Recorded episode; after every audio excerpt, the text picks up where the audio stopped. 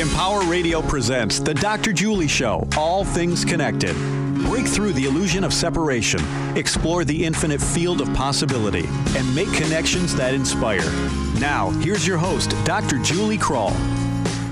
Hello and welcome everyone. You're listening to the Dr. Julie Show, All Things Connected. Each week we gather right here to make connections that break through the illusion of separation. The realization of our oneness with all that is requires that we fully love our lives, which includes loving the entirety of existence. Only then can we perceive the total indivisibility of life, for we're holding nothing outside of our love, including money. Our guest today explains that when we see through the eyes of oneness, we recognize that each of us is all of life experiencing itself from a different angle.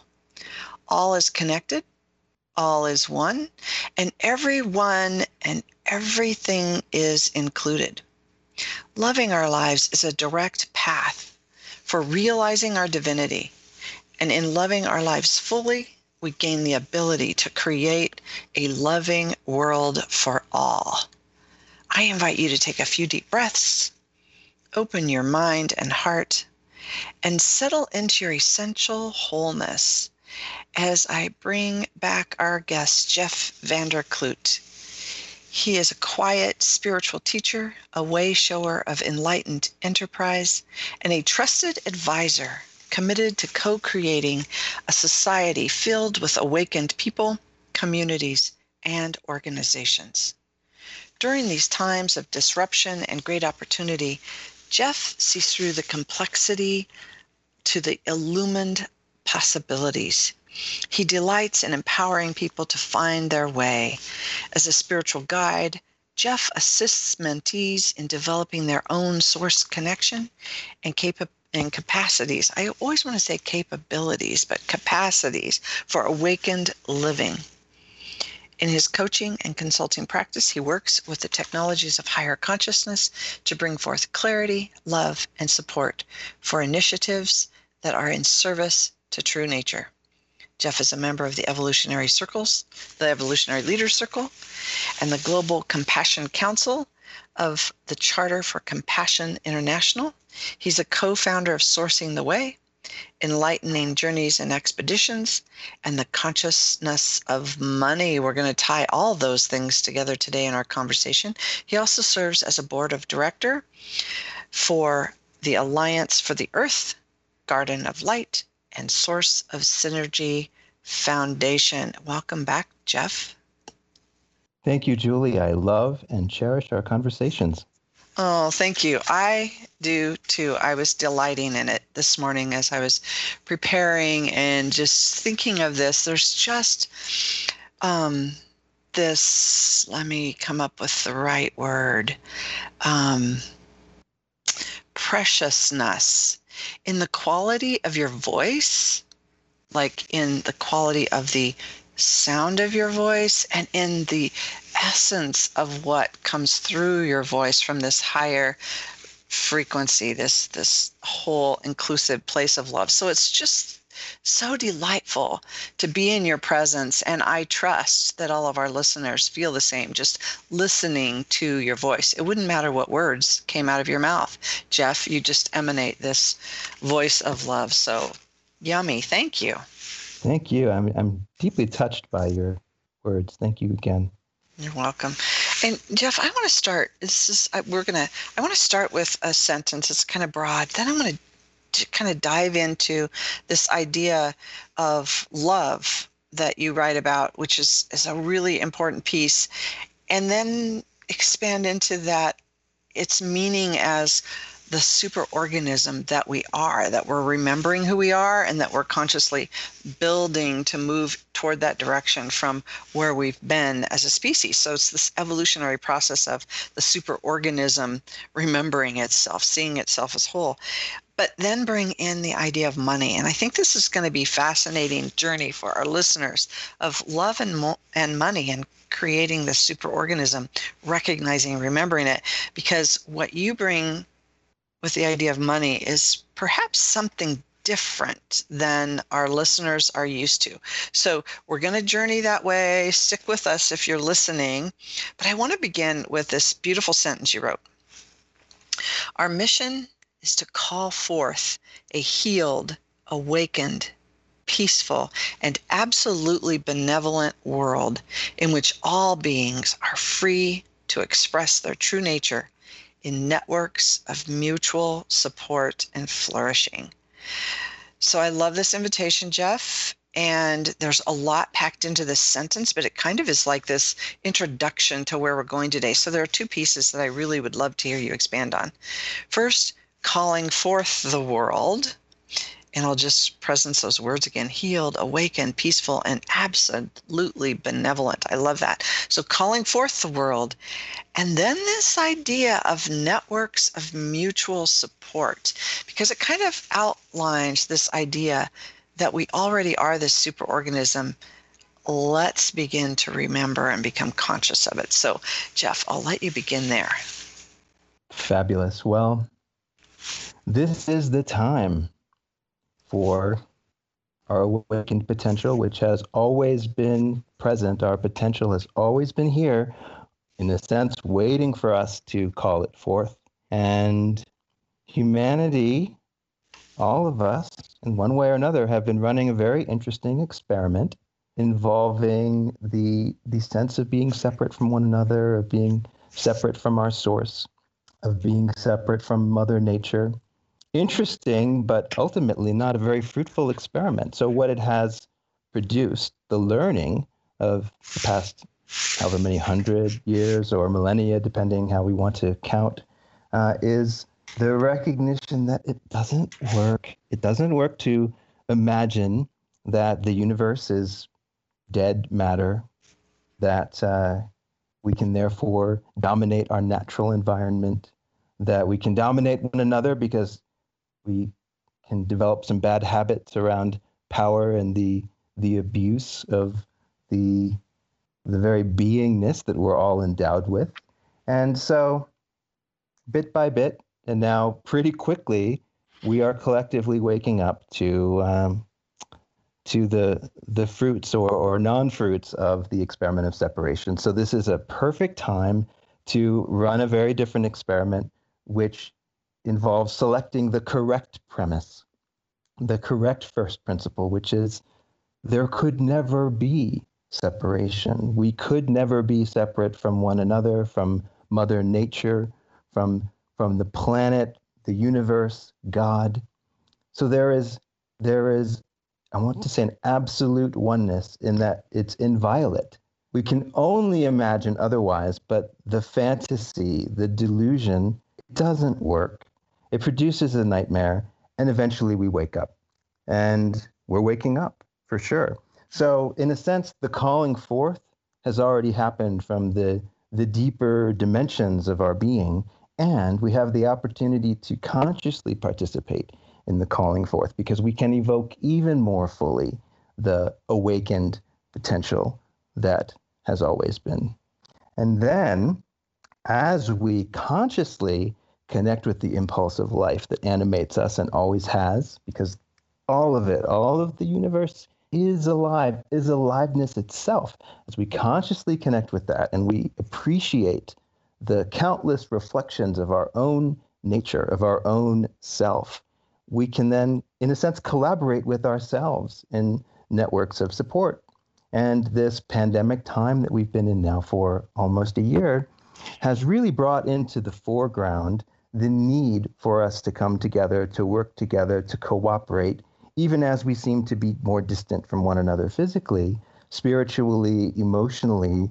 I can feel that we're drawing closer together. And there are many examples at the grassroots level of people supporting one another.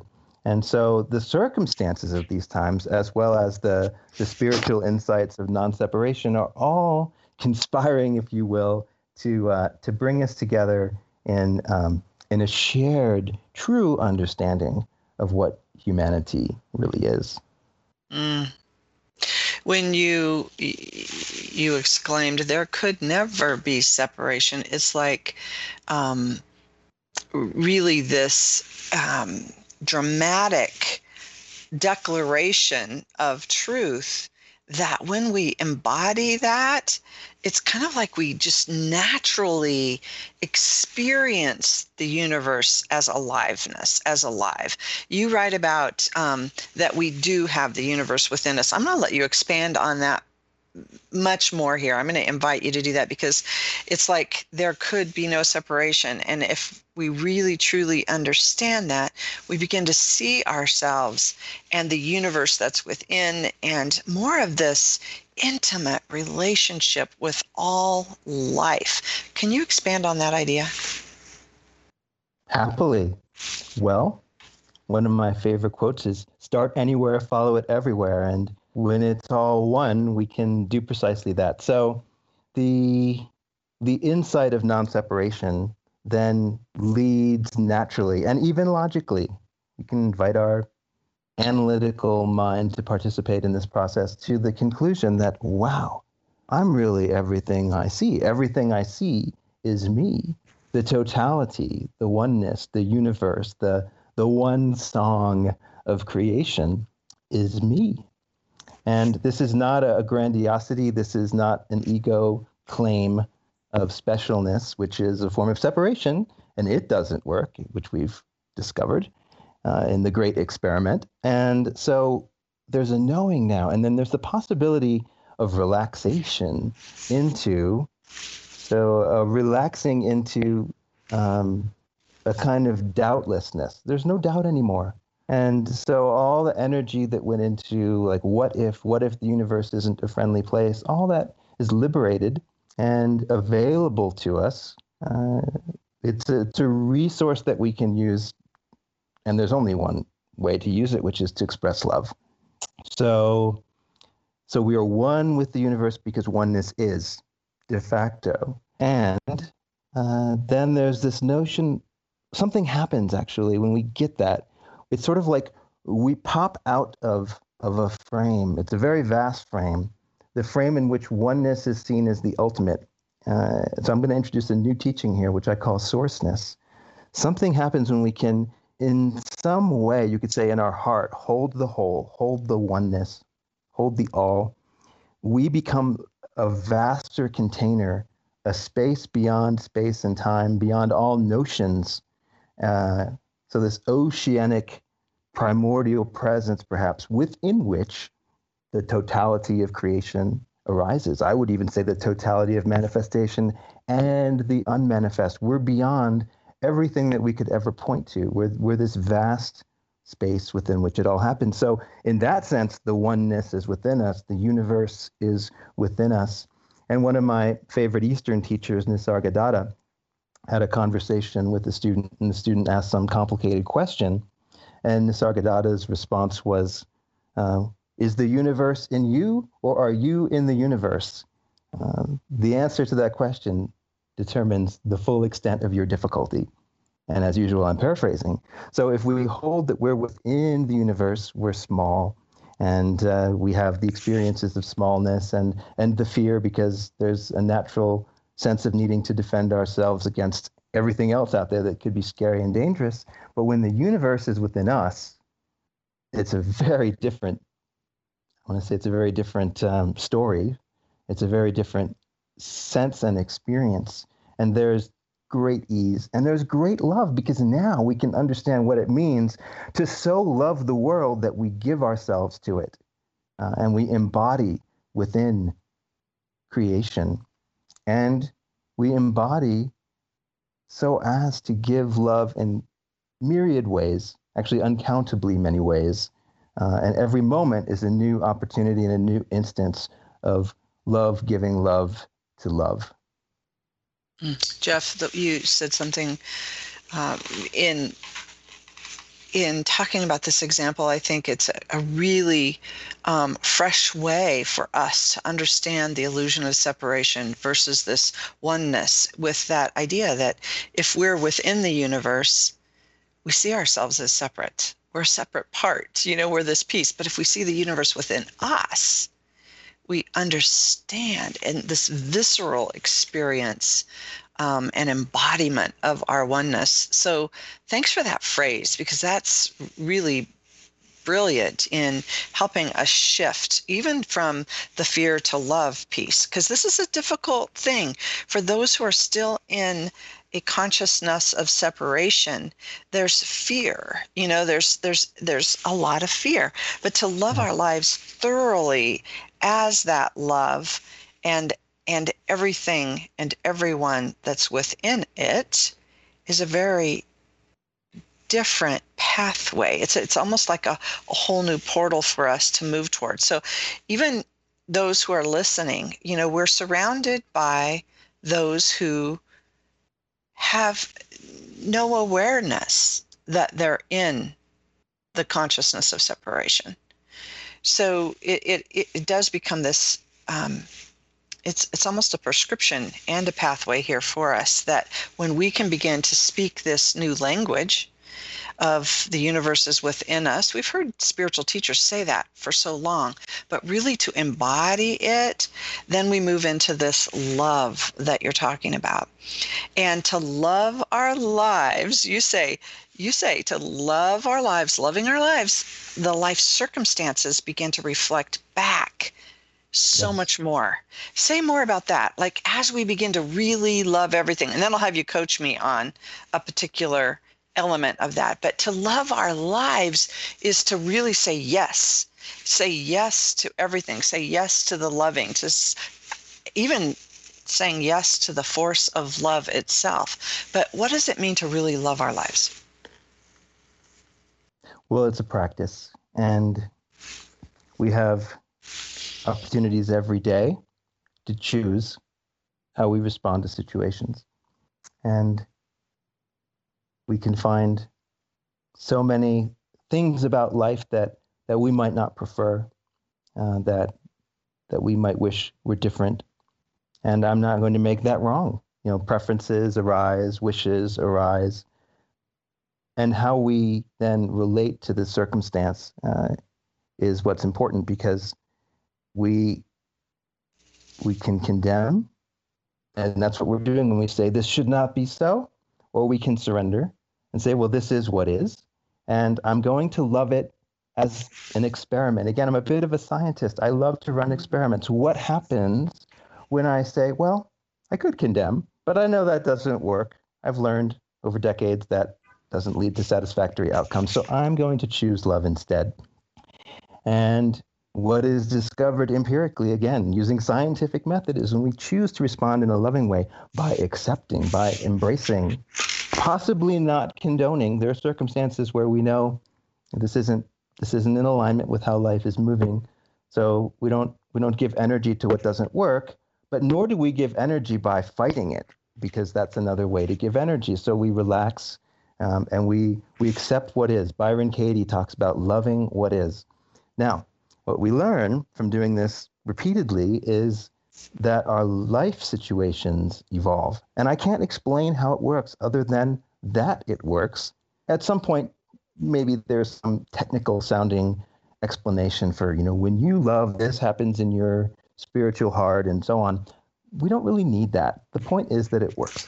So when somebody who is challenging, let's get a little bit more concrete, somebody who is challenging enters my awareness, I might still get a little bit activated. There could be a little charge or energy that arises, which is perfect, because if it's anywhere in the oneness, it's in me. So to pretend that the Jeff guy is completely impervious to emotion or even triggering, because it's in the oneness, it's in me. So I allow that, and I don't fight that, and I don't put me or anyone else on a pedestal. So emotion arises. There's an opportunity in that moment to pause.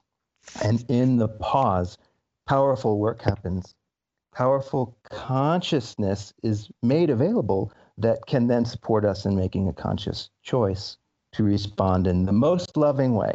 And I say the most loving way because there are countless ways we could respond. Having the intention to respond with love is already, I want to say, it's good enough. And then we'll respond to the best of our abilities with compassion, with understanding, with acceptance, again, maybe not condoning what clearly doesn't work. And then that charge, that triggering, that emotion, maybe that trauma that's even stored physically in the body is released a little bit more. So as we do this practice of loving whatever we encounter, whoever we encounter, whatever situations, something is shed each time, that energy, that weight we've been carrying for so long. And then we feel lighter. We feel lighter. And because this is in the teaching, it's not a new teaching, but because life is mirroring back to us our own inner state, and our inner state is more light and more loving and more whole, then our experience of life is lighter, so less heaviness, less sense of being weighed down by circumstances, is more loving. So people seem to behave in more loving ways in that reflection that life is.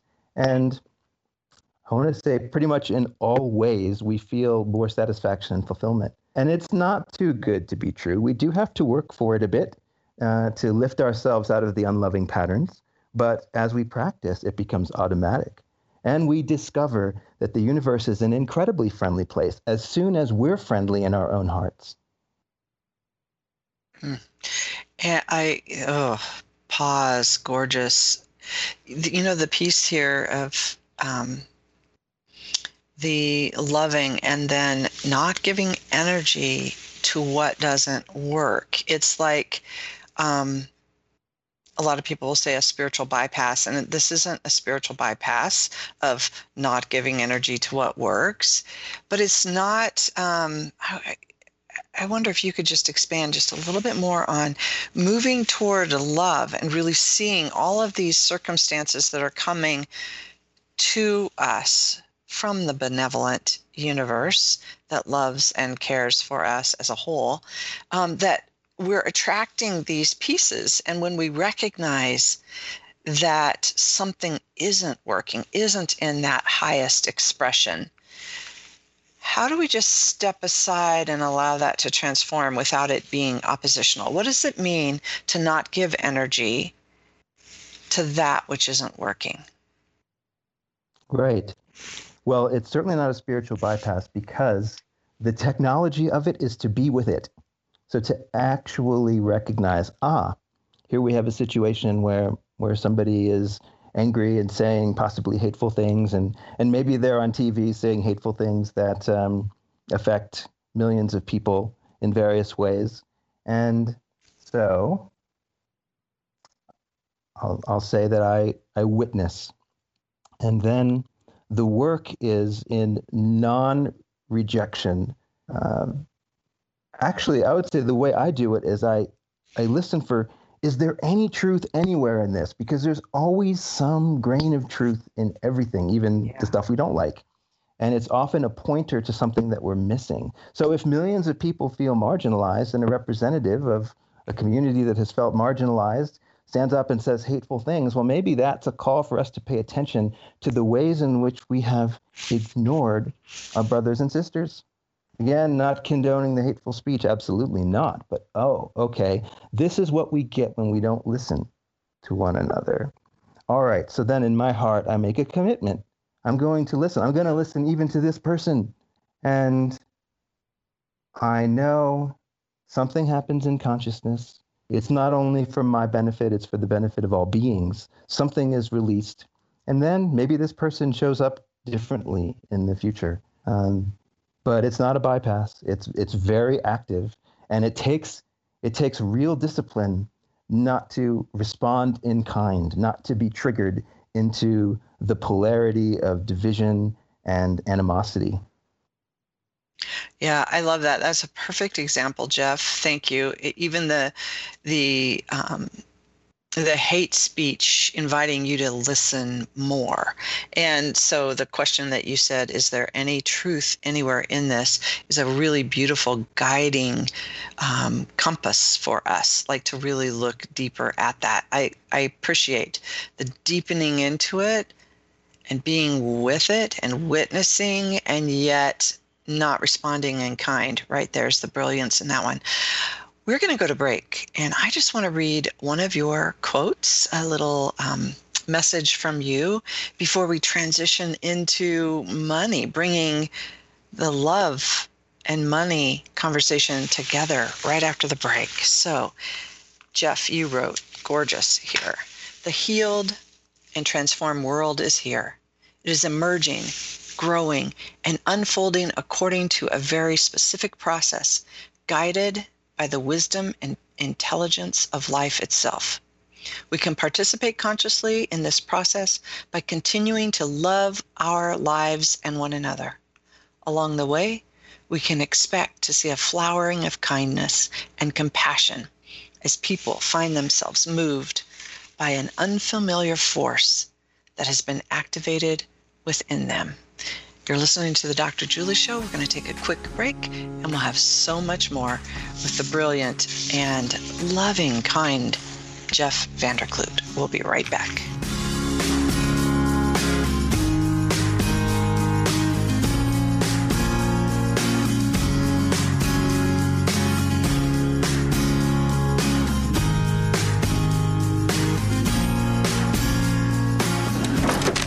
I don't believe it. My savings are gone. They're gone. You're kidding. Nope, they're gone. They're gone, gone. Okay, all right. Think about it. Where did you have them last? I remember I was home, then I took them, and then I spent them on that vacation to Aruba. Then I bought this miniature suit of armor I saw in the in-flight magazine. And that's the last you saw of your savings? Yes. This is so weird. I know, right? Weird? Not really. Not saving now means no money later. You'd be surprised how quickly a little money from every paycheck can really add up.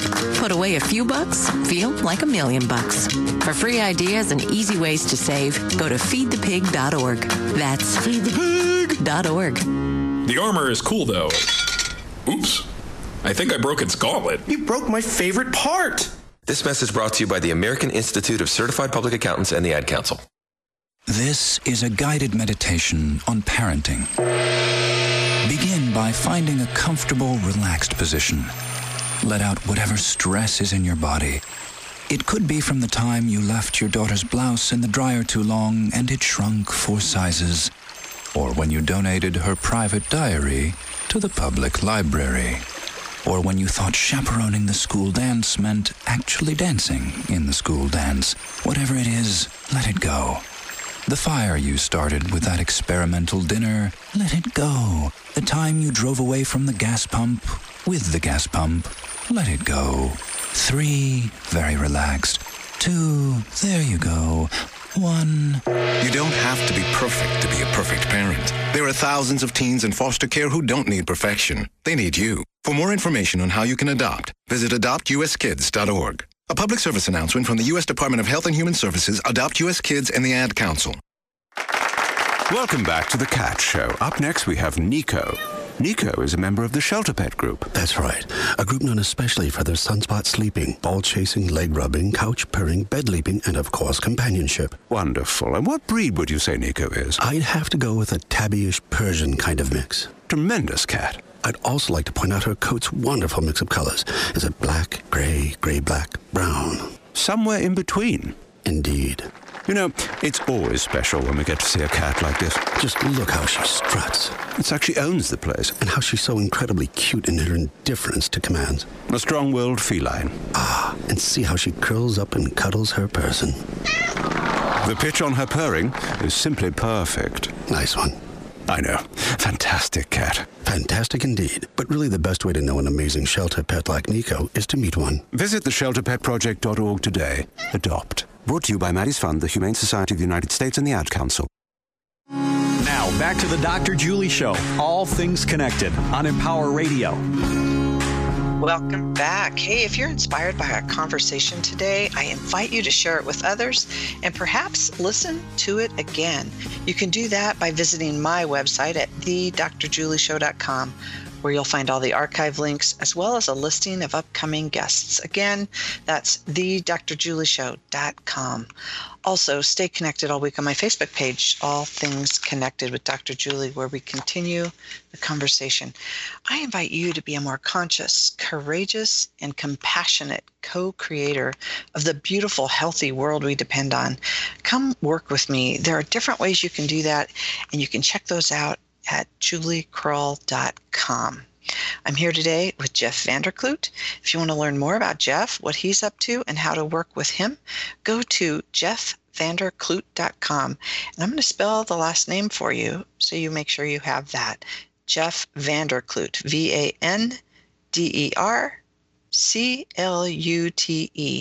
VANDERCLUTE.com. Jeff, that was yummy. In the first half of the show, you invited us into this space of love and that the universe is within us. There could be no separation. There could never be separation. And all the universe is alive, and that aliveness itself is within us. So there are some really important pieces here as we introduce this topic of money.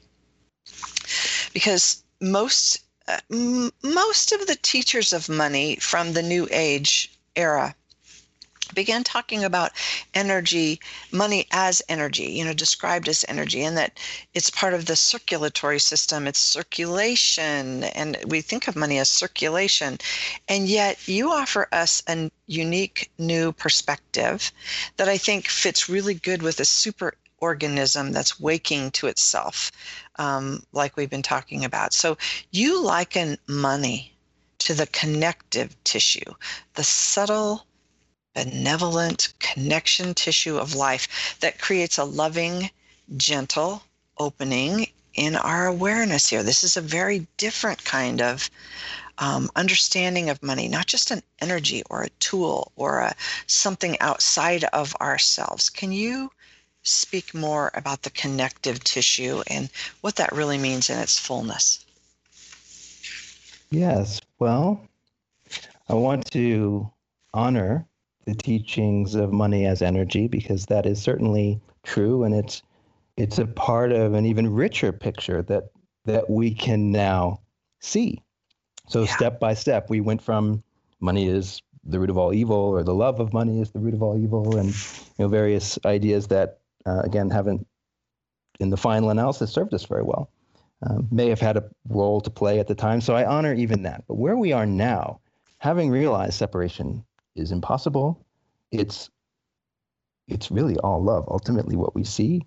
And if that isn't a cliche, I don't know what is, but never has there been a truer statement. So love, giving love to love. And what is the, if you will, structure of that? What holds it all together? Well, that's love too. And we need a little bit more specific vocabulary. If we say everything is love, it's somewhat hard to communicate. So then we bring in other words, other phrases, other definitions. So there's a structure to the experience of life.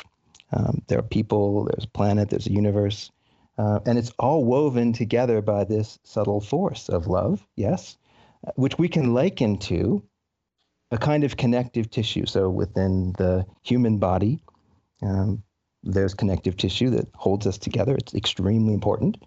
And similarly in society, what holds us together? What maintains relationship? What keeps us connected and interacting in loving ways? Well, think about it. How do we connect? How many times a day with other people, with organizations? We buy things, we sell things, we lend money, we borrow money, we use money, we invest money. And in a sense, it's weaving us through our interactions, which require that we become more and more conscious as well. So every time we're spending money, well, we could be somewhat unconscious about it, and that doesn't work, we find. But when we pay attention, when we bring the energy of love to giving of ourselves and our resources financially and in other ways, then that actually does work really well. And there's the experience of it coming back to us. So the connective tissue, I want to say, is actually very real. we can't live in this society without some version of money. Now, people might say, hey, this form of money that we've got, it doesn't work very well. And I would agree. Our forms of money are evolving. And what money really is, the essence of it, the love that's inherent in it, that is, I wanted to say eternal. That's the word that comes to me. And so honoring this eternal web of life and the role of money in maintaining our connection with one another and helping us to become more conscious as we interact through our financial transactions. It's not only an energy. There must be some intelligence, some aliveness. I would even say some divine agency that's operating through money to help us see more and more and more of who and what we really are. Yeah, I really appreciate you saying that there's an aliveness, that there's money as alive, as a living force itself, and has a divine agency. Can you say more about the aliveness piece? And I think it makes complete sense when we say all of the universe is alive and the universe is within, that we begin to see the life force within energy as divine and benevolent, or within money, I mean, not energy, but we began to really experience the benevolence of it more. And I just want to presence before you say the aliveness. You began by saying the love of money is the root of all evil, and we're not talking about the love of money in that way, which is really ironic that you brought this in and brought us into a new kind of love of money that is good and benevolent and real. So talk more about the aliveness, Jeff, and that divine agency. Well, when oneness is, and clearly life is, then there's no part of the oneness, there's no part of experience, there's no part of manifestation that isn't alive. That would be separation. Death then is clearly seen as being unreal. Yes, transformation occurs. Okay, so it's all alive. That means money, which we are fundamentally one with, and this is a great practice as well. Whatever within us seeks to separate from money because of some of those old ideas that we've mentioned, that too can be seen and loved using the processes from the first half of this call. We can be with our disdain for money, our tendency to separate from it that we may have inherited from how many countless generations. So, all right, money. We are one with it. We are alive. Money is alive. It's sort of challenging to speak about these things when you're really in the oneness paradigm, because the distinctions become a bit blurry and tend to fall away. But then when our tendency to doubt falls away and we just know that money is alive, like, we get to that pretty quickly on this path. When we know that money is alive and therefore it has intelligence, and life is good. We've discovered now, after the first half of this call, we've discovered that life is good. The universe is friendly. That was Einstein's big question. Is the universe friendly or not? It is friendly. And when we're friendly and when we're kind, the universe shows us our own kindness. And money is one of the ways that happens. I have found that when I give generously, people are generous towards me. Life is generous towards me. Sometimes in the same form, meaning financially, and oftentimes in other forms. For the last 10 years, I've been running the experiment of, trusting life, trusting that there will always be enough, trusting that there will always be enough money. And at the beginning of those 10 years, I was a lot less conscious. I was a lot less awake than I am now. And, maybe there's yet a long way for me to go. I guess we'll find out, but I'm more awake than I was then. And I look back and I'm a little bit shocked at my disregard for money. I valued very highly the life of a monk trying to make it without interacting financially in the world, which of course was impossible. But even then, there was always enough. Money did not shun me. Even though I was shunning money, money did not avoid me, and I was always able to pay my bills and move through the world. Now, the situation is very different. I've embraced money. I started that a few years ago, and really practicing loving money and rewriting those old ideas. And to say the love of money, this isn't avarice. This isn't how can I hoard for myself at the expense of others. It is like truly loving the essence of life. And one aspect of life is the movement of what we value, the movement of experiences. And money is a mediator, is a medium for that and more. So as I've loved money, money has loved me, and I seem to have more of it. And that gives me more opportunities to be generous, and the virtuous circle goes round and round. And I know that this way of living, which is deeply rooted in trusting life and knowing that it's benevolent, and knowing that money as an aspect of life is also benevolent, and it has our backs. Like, if we really see that money has our backs, like, that's 180 degrees from how so many people perceive money right now. But when we know that, life then mirrors, the great mirror of life reflects back to us our knowing. Oh, and we see and we experience over and over again, oh, money works. Money works on our behalf. Now, the forms of money are going to need to evolve, because the artificial premises of scarcity and competition and winners and losers don't work. Another interesting experiment that hasn't really worked out that well. So new forms of money are coming that are more inclusive and actually unlimited, interestingly enough. So scarcity, the idea of scarcity and limitation and finitude is something that we're spiritually evolving beyond. And then our forms of money will reflect our new level of consciousness, and our societies will work better. I talk about a true economy, which is an expression of this new way of being with money. And it may take some decades for that to emerge, but we're going to experience incrementally the results of this new belief system. And it's not just a belief, it's actually a knowing, because it's quickly confirmed that when we love money, it loves us back. The results of these many opportunities to love money and ultimately love ourselves are going to accumulate into new structures of commerce, and I want to say healthcare. All the sectors of society are going to be transformed as we change our relationship with money. Yeah, the piece that I'm hearing really clearly in your words today is that this loving money piece creates greater health in the superorganism itself. It's like understanding it as connective tissue, and this means of literally, I go back to that circulation and that energy as well, of really loving money.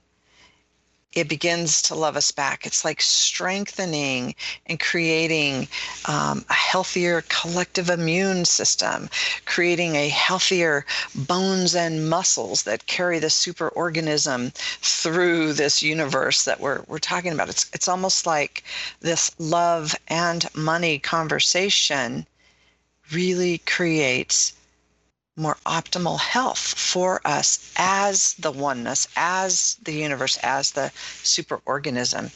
Do you want to just expand on that, if anything moves you in that idea that I share? Sure. Well, it's true. And I found it quite curious that when I was listening for what sectors to name, I quickly went to healthcare. So yes, there's a fundamental connection between our relationship, which is beyond a relationship, because if we're one with money, we are it. When we know it, when we know ourselves in this way, somehow our body, our subtle body, our energy body, and also our physical body function better.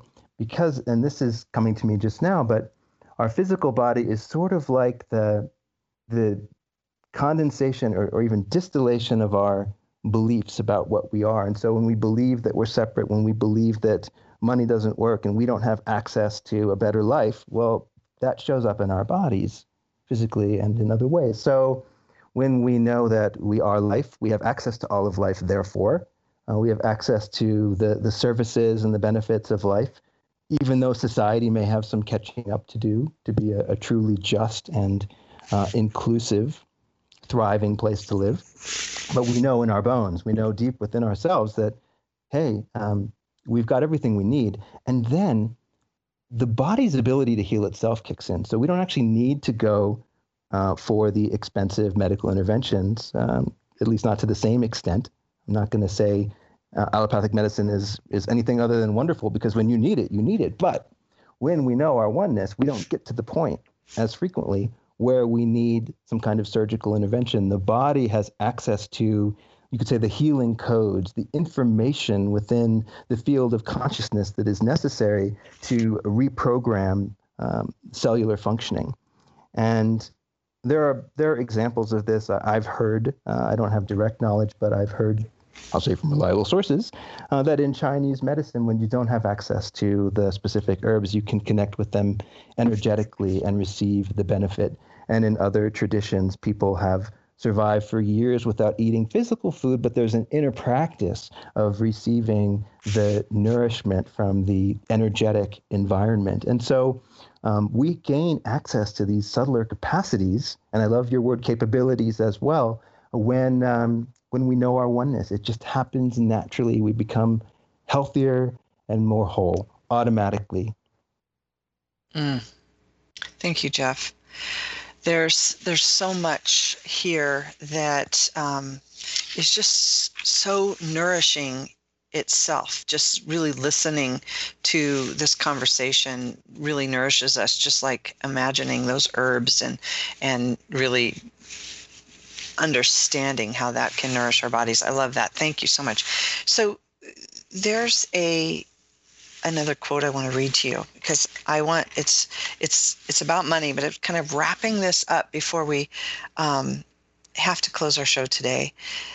There's kind of there's a beauty in this that I really want to give you a moment to expand on, but I'm going to read the quote. It's a little bit long, but I think it's so important. You wrote, "Money is a powerful teacher and an awakener of collective consciousness, wisdom, and capacities that can heal humanity and the planet. When we look beyond the distorted understandings that have been present in our cultures, we can see money as a force that loves us and is helping us to become more mature and able species.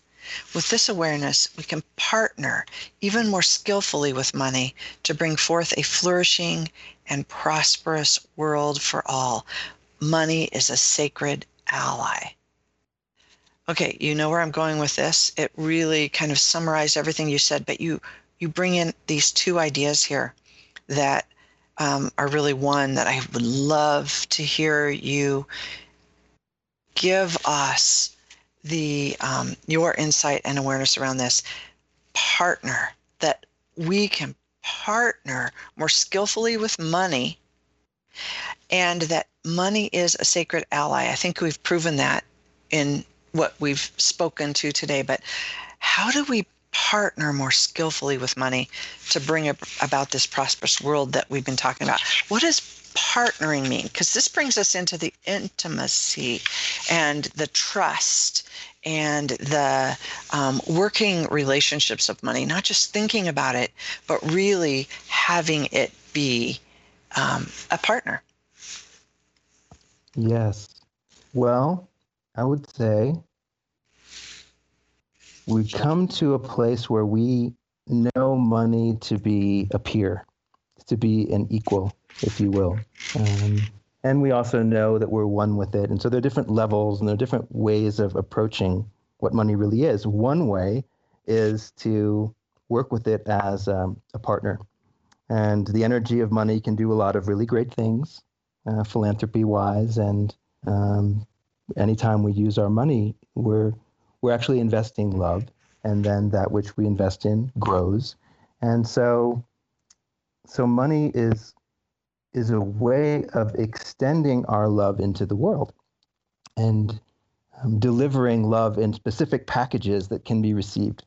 So yeah, it's a partner in that sense. We're working with money, and we can send money on missions to do good things. And money, it's a two-way street. Money can report back to us, hey, pay more attention to me, please. We need to maybe save a little bit, or we need to shift some investments around. And one way that we get the feedback is when things appear not to work. But before we get to the point of money having to deliver bad news, we can just simply have a daily practice of connecting with money, even talking to money. For some, this won't be strange. For others, it'll be completely out there. But we can inwardly have a conversation with money, and we can ask what it needs. And when we do that, that's a kind of expression of partnership where, hey, we're sitting around having tea together, and then we get the ideas. And it can even take the form of money telling us what it needs us to do. And then money works better. We don't get to the scenarios that have caused so much fear in the past. There isn't enough money, for instance. There is. But we stay ahead of the curve by saying in relationship with money, and checking in and partnering to get things done. And also, like in a good partnership, being open to feedback and listening to the other person, in this case, money. So there's that. And then in terms of being a sacred ally and a teacher, particularly as we are still in an awakening process, and given that money is an expression of divinity and profound intelligence and aliveness, the ways in which money hasn't worked so well, the forms of economy, and the financial interactions that are less than satisfying, and we look around and we see huge concentrations of wealth, and then vast oceans of poverty, that's not working. So you could say money is teaching us that our ideas about winners and losers and competition and worthiness being measured by how much money one has, like none of that works. So money's showing us what doesn't work, and it's painful. So a really good teacher can dispense tough love. And so I would say we've received a lot of tough love through our economic systems and structures since at least the Industrial Revolution, but probably going way, way, way back. So it's hard to accept tough love at times, but now a lot of people have healthy relationships with money, at least people I know, and are developing new models for macroeconomy, not just how one person can have a better relationship with money, but how whole societies can have a new way of exchanging that works a whole lot better. And I look forward to giving specific examples soon. I'm feeling the tug of confidentiality, but know this, there are new, vastly new and more functional economic models beyond cryptocurrency. That's an interesting step we could talk about, but there are altogether new ideas that are coming in the next few years. So we have a lot to be hopeful for, and we can credit money with delivering us these new systems. Where do the ideas come from? They come from the vast mind of the superorganism of the divine in all of us, and money is that too. So I want to reaffirm that money is a sacred ally, and there's a lot that we could unpack. We've only just scratched the surface, but hopefully this conversation has planted a few seeds for another worldview for money. Yeah. Thank you. Thank you for presencing that, Jeff, and really looking at the hope of what's yet to come. There is this beautiful emergence everywhere as we begin to really embody and express the oneness that we be. I just want to, in a minute or less, presence also the piece that I think is the secret sauce from everything that you just said, in that quote when we were talking about partnering and the sacred ally. You wrote to bring forth the flourishing and prosperous world for all. I think that the secret sauce is the for all piece. Yes. That we have to begin to think for all. We can't just think for me. And that's the shift in that embodiment that we're talking about. Do you want to just say anything in 30 seconds or less about the for all? Well, a true solution, we discover, has to be a solution for all. It can't be a solution for a part, or we're back in the separation mindset.